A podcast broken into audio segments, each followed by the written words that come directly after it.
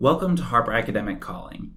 I'm Michael Finan, Marketing Assistant with Harper Academic.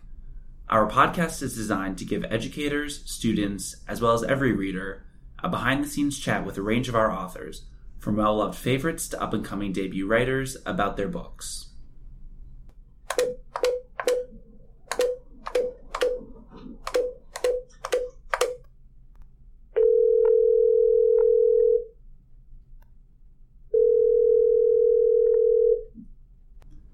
Harper Academic calling Diane Roberts.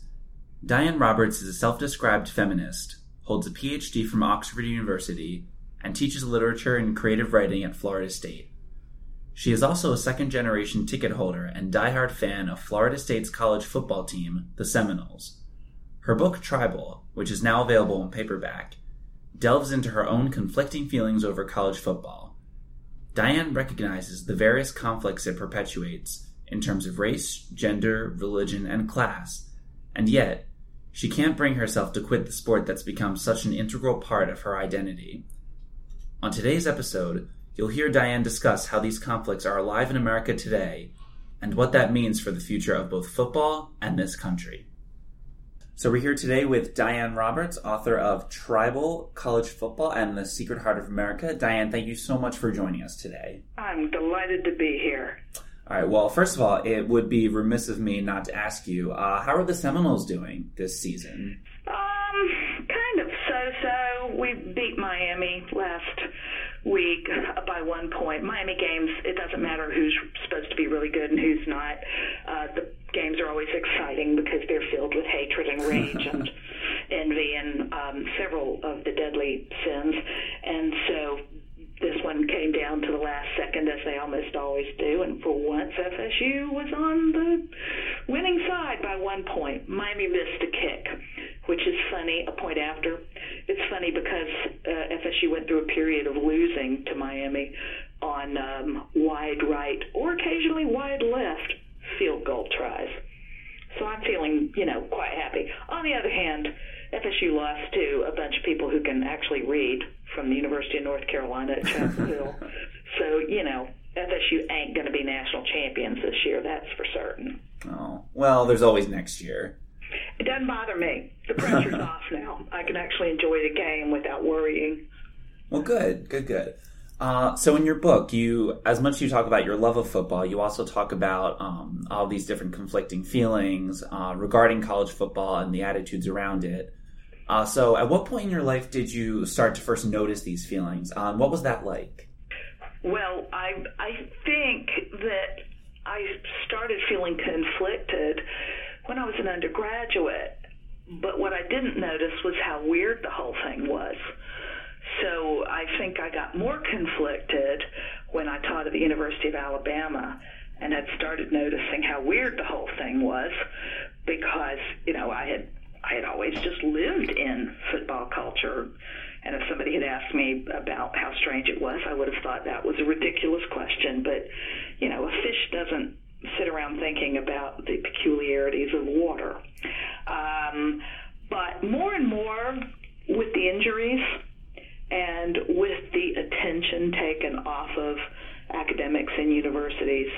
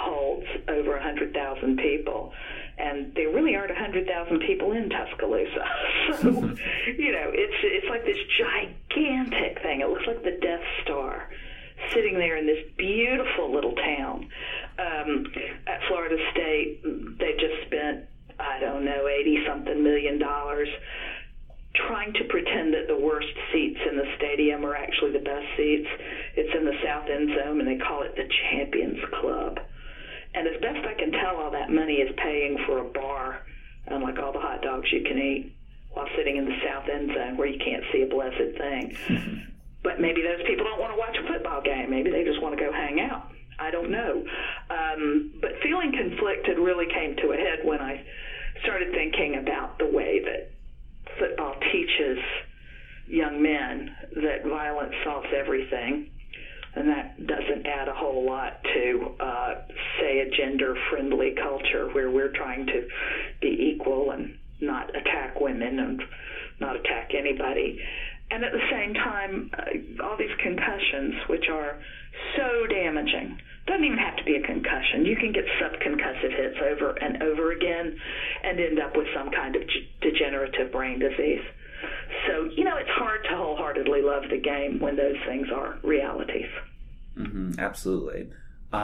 touch on some current events related things. Um, there's been this recent controversy with Colin Kaepernick protesting the national anthem, uh, which touches on a lot of those different things in your book. Um, the sense of hyper patriotism, um, race relations, which you mentioned a bit, uh, plus the fact that it's actually happening on a football field. Uh, so, what are your thoughts on that and how that uh, kind of ties into all of this? We have completely intertwined football and, and patriotism of a sort in America, the militaristic patriotism. Um, other countries seem to get along okay without um, having military flyovers and parachute guys coming in on the field and guns and you know we do this on a football field because football for us is a, another kind of a sort of ritualized war it's a war where theoretically nobody dies um, and we celebrate our warlikeness and our attachment to violence america is a country that seems to believe wholeheartedly in redemptive violence. So we celebrate that on the football field, and now we're so tangled up um, with football equals the military that any display of resistance from a football player is shocking. Um, basketball players have been doing this for years. They protested the shooting death of Trayvon Martin um, in, in uh, the NBA, and some people sniped, but it wasn't this kind of full meltdown hissy fit that people are pitching over Colin Kaepernick's, I think, very um,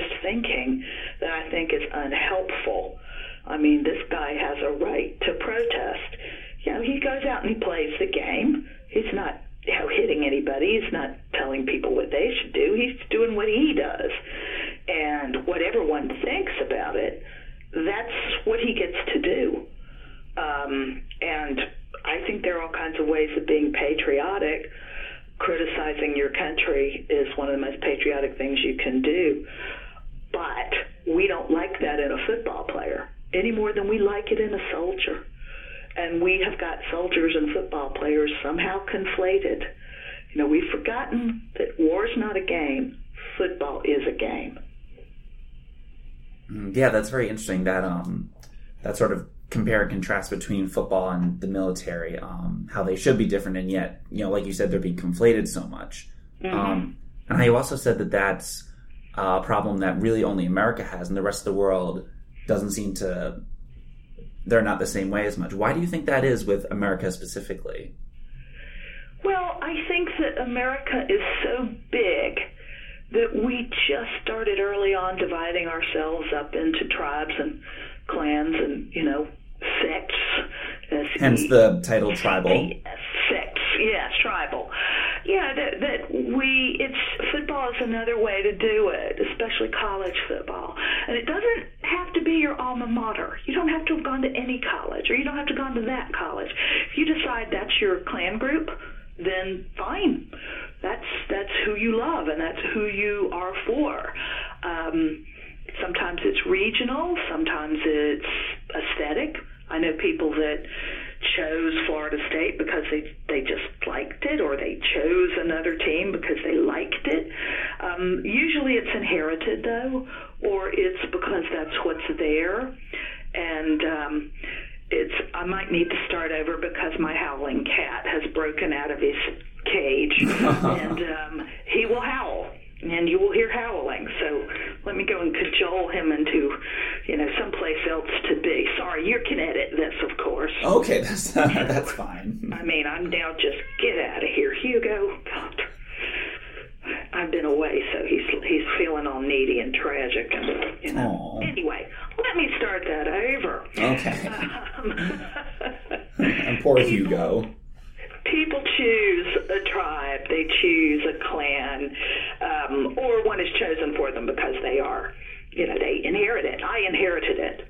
I, I never dawned on me that I could decide to say be a University of Michigan fan. Of course I could, but I didn't because that wasn't the world in which I was raised. I was raised in a world where pretty things were garnet and gold, and you never put the color orange next to the color blue, or something terrible would happen because those colors belong to the hated rival University of Florida. Think about how irrational that is. Um, and yet it's very human. Humans divide themselves up into groups. We are this group and you are not. What interested me was how college football did it way before everybody started talking about how, quote, divided, unquote, the United States is and, and has been. Uh, politically, I think, and culturally and socially. College football had been there for a hundred years you know, we'd already had a primary identification. If you were an Alabama fan, you knew that you were better than an Auburn fan. You know, if you were if you were a Tide person, you were not a Tiger, and you know, Tigers were inferior. Or if you were a Tiger, you were not a Bulldog, and you knew the Tigers were superior to Bulldogs. Of course, the Bulldogs think they're superior to the Tigers and to the Gators and to, you know, whomever. And this is very satisfying, and I think it just meets some primitive need uh, among us. And when I say primitive, I don't think there's anything wrong with that, but it's a basic human need to say these are my people and those people over there are not my people. It's of course more complicated than that because your people, you can have different sorts of groups of people. I could say, you know, uh, journalists are my people, and they are. And even if a journalist, say, is a gator or a tiger or some other member of an enemy camp, we are still in another tribe that overlaps. And so we can get along. But, you know, we have these primary identifications, and they're extraordinarily powerful. They are amazingly powerful. They're irrational. They're emotional and they give us a sense of belonging uh, to an identity that is bigger and often better than the one we think we have. So when you're in a stadium filled with 90,000 people all singing the same song and, uh, you know, making the same gesture or chanting the same cheer, then you, you sort of feel very involved and engaged and as if you have something that no one else has. It's it's a grand feeling, and I, I admire people who don't need that feeling and don't like that feeling. Believe me, I admire them. Um, I think I have an inner barbarian, and it comes out at football games. And the barbarian and I just enjoy ourselves hugely by screaming horribly inappropriate things like "pull his head off, son." you know, it's not it's not something that I think is particularly civilized or wonderful, but it does exist and it is interesting. Yeah, no, that's fascinating. Um, I did also kind of going off of that, um, you know, talking about people in different groups. Um, we are in the midst of election season, so rarely is that more prominent than now. Um, and you um, also wrote a, a piece recently um, talking about Donald Trump and this sort of locker room masculinity. Um, obviously, there are so many things to say about the election and masculinity and gender and how all of that's playing a role. Um, but what kind of insight do you think tribal uh, gives to this campaign that other people might not necessarily think about? Weirdly, tribal gives more insight than I had kind of hoped.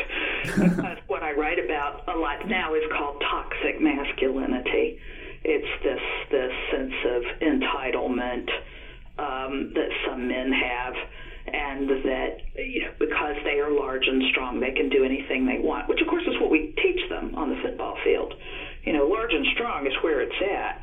You know, small and feeble doesn't get you very far on a football field. Uh, however, football fields are not, despite what the NCAA used to say, about football. That's not life. It's not the same as life. It doesn't really prepare you for life unless your life is going out and hitting people. Um, then I guess it's probably really terrific. But Donald Trump has just walked right into this and has probably always lived in this weird bubble, talking about how, um, you know, we're getting to be such a wimpy culture um, that you know we're worrying too much about NFL,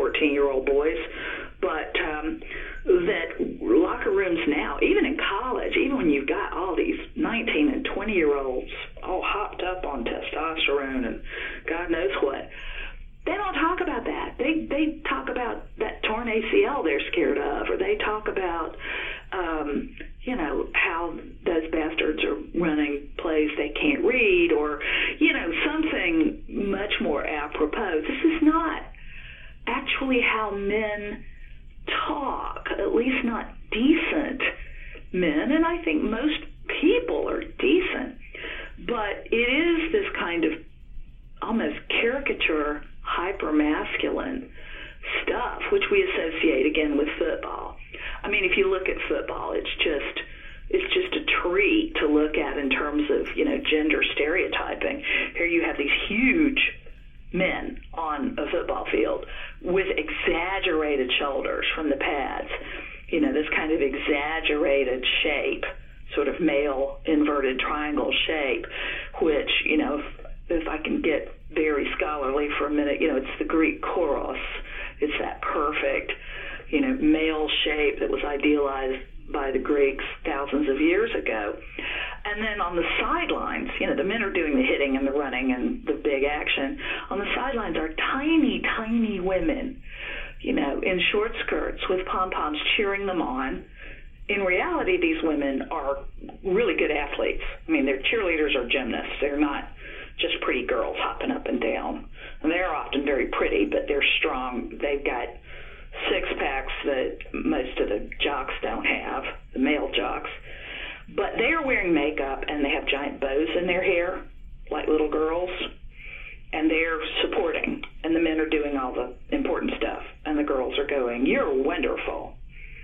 And that is a bizarre kind of throwback to much older gender roles. You know, yes, there are women playing tackle football, full contact football.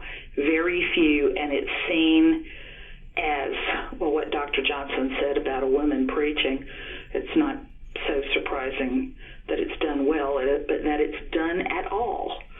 So people stare at it and go, "Wow." Um, you know, there is also the lingerie league, which is just guys hoping for a wardrobe malfunction. That's all that is. But, um, you know, this is a game of men. Men will tell you this over and over.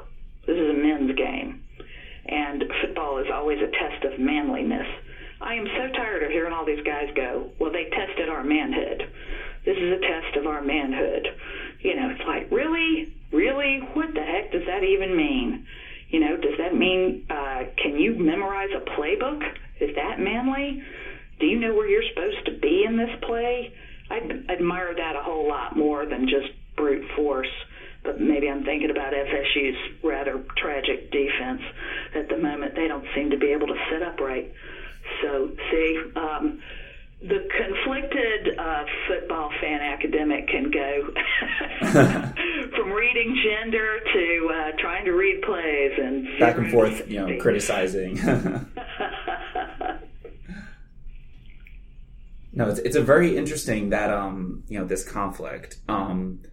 And so going going back to this masculinity, um, mm-hmm. at one at one point in the book, you taught you mentioned um, we've wrapped masculinity tight as ankle tape around football, uh, which I think is also very evident in what we've just talked about. Um, do you think we might be able to reach a point in the future where we're able to separate these two, where football doesn't necessarily have to have this toxic masculinity, or do you think football, this masculinity, is just essential to the survival of football?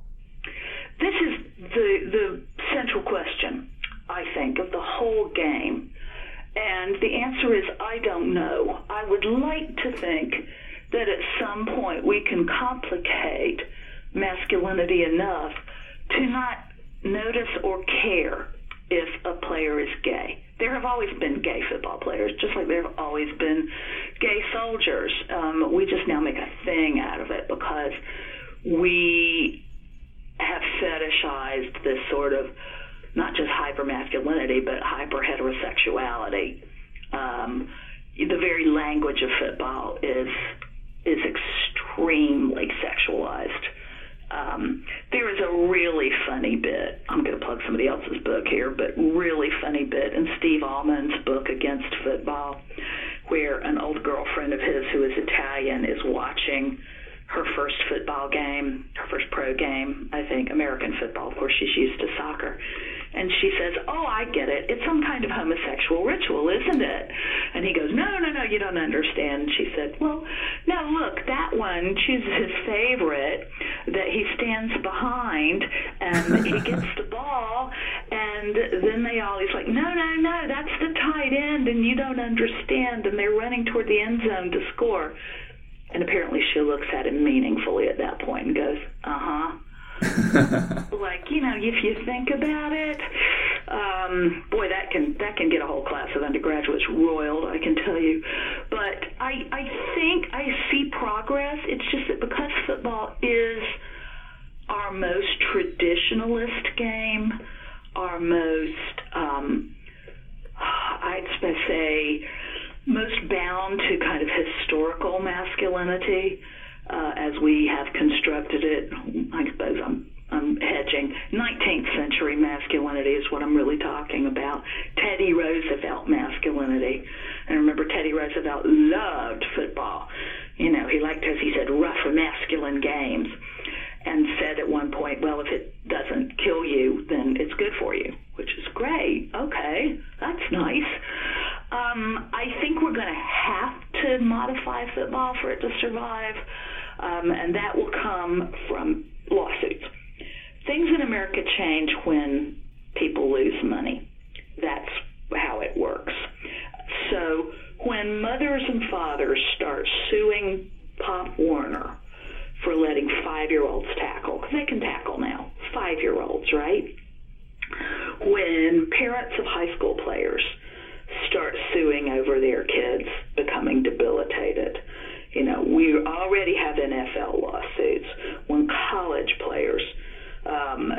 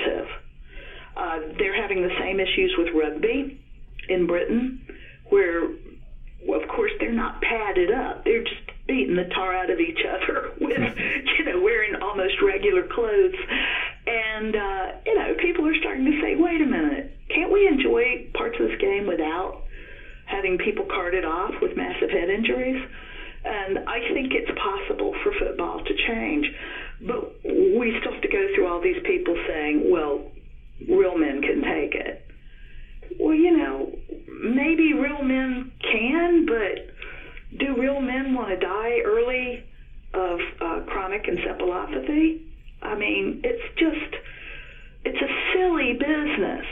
You can still have beautiful passing plays. You can still have good hits. You can still have a fabulous running game. You can still have all that excitement without quite as much carnage.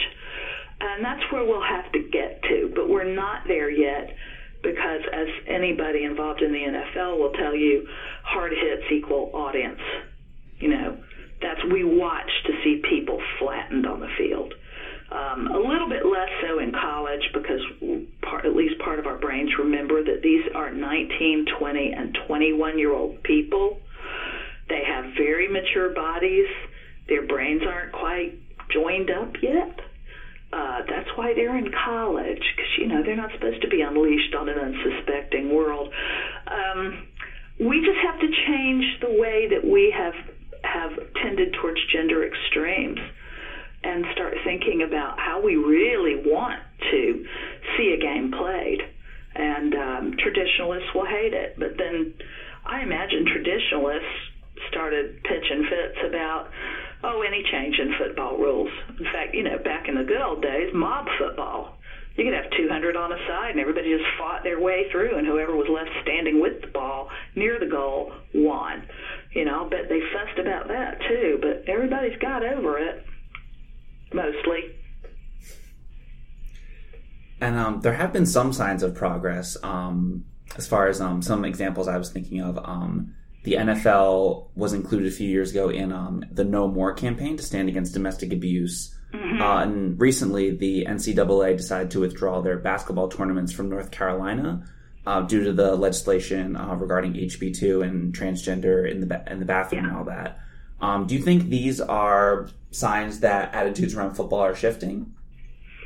Yes and no.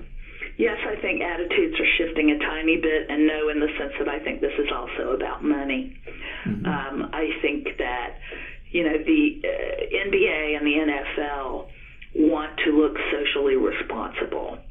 I think the NBA does a slightly better job, mm-hmm. but uh, the NFL definitely wants to look somewhat socially responsible.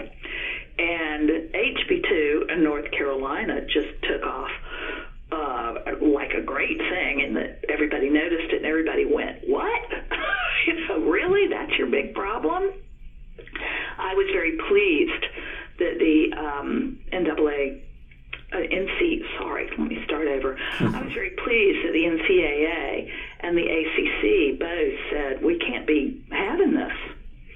This just can't. We can't endorse this state's backwardness and cruelty, and said, well, we'll just take our business elsewhere, and did, along with lots of other institutions.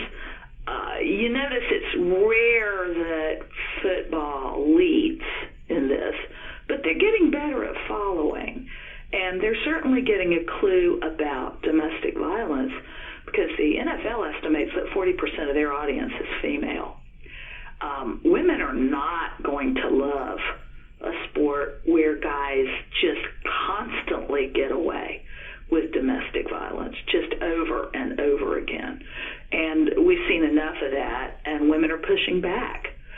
And um, I mean, you notice all the attempts to be women friendly. Everything during the whole month of October is that nasty Pepto Bismol pink for breast cancer awareness. God, I wish they'd find a different pink. It is a most unfortunate pink. but you know, the guys are wearing their pink socks, and you know, there are pink ribbons and pink numbers and pink this and pink that to say, hey, we like the women people. We want them to live, which I'm proud of. I mean, it's look, it's a step in the right direction. But, uh, you know, the NCAA is about money, the ACC is about money. This is about money as much uh, as sport, actually, probably more. And, um, you know, I mean, the NCAA is not about sport, it's about perpetuating itself.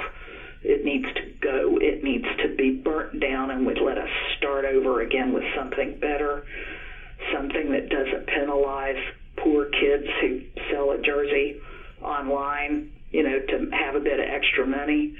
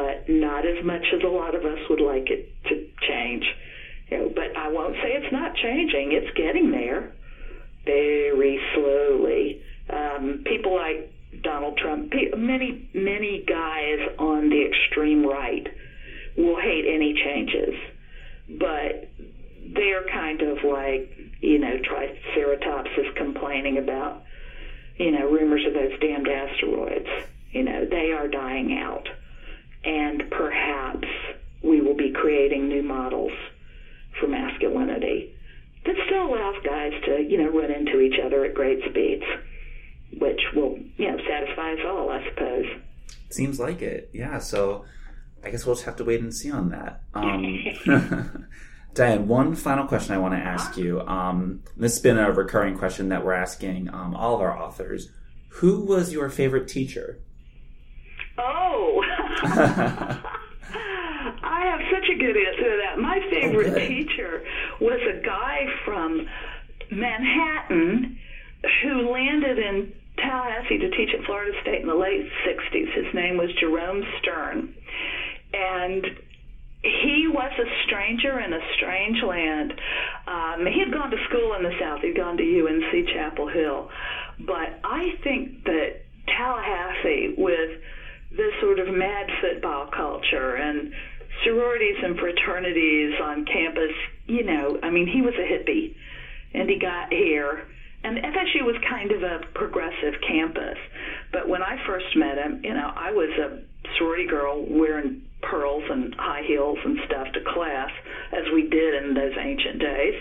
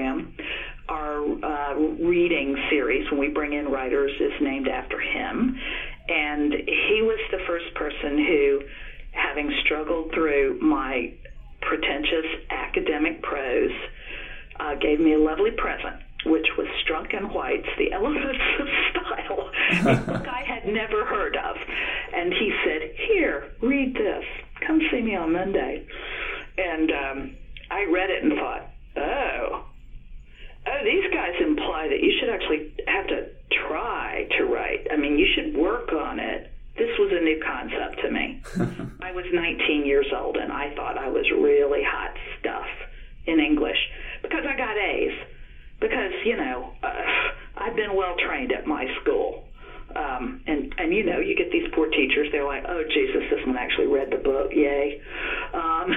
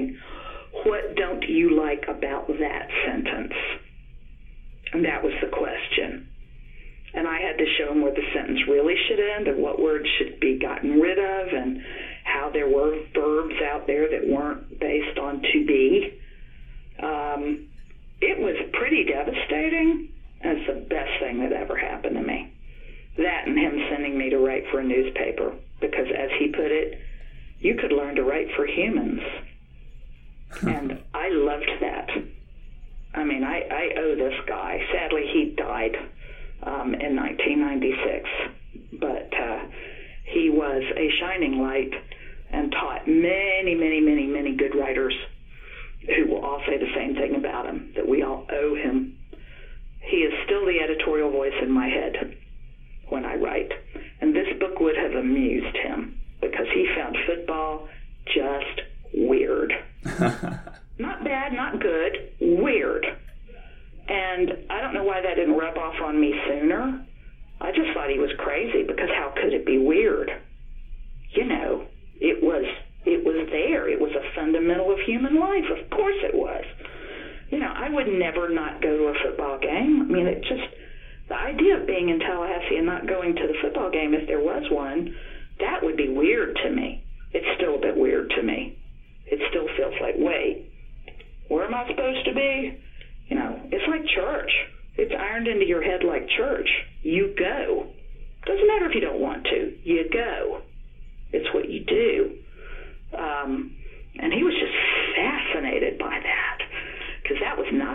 Was raised.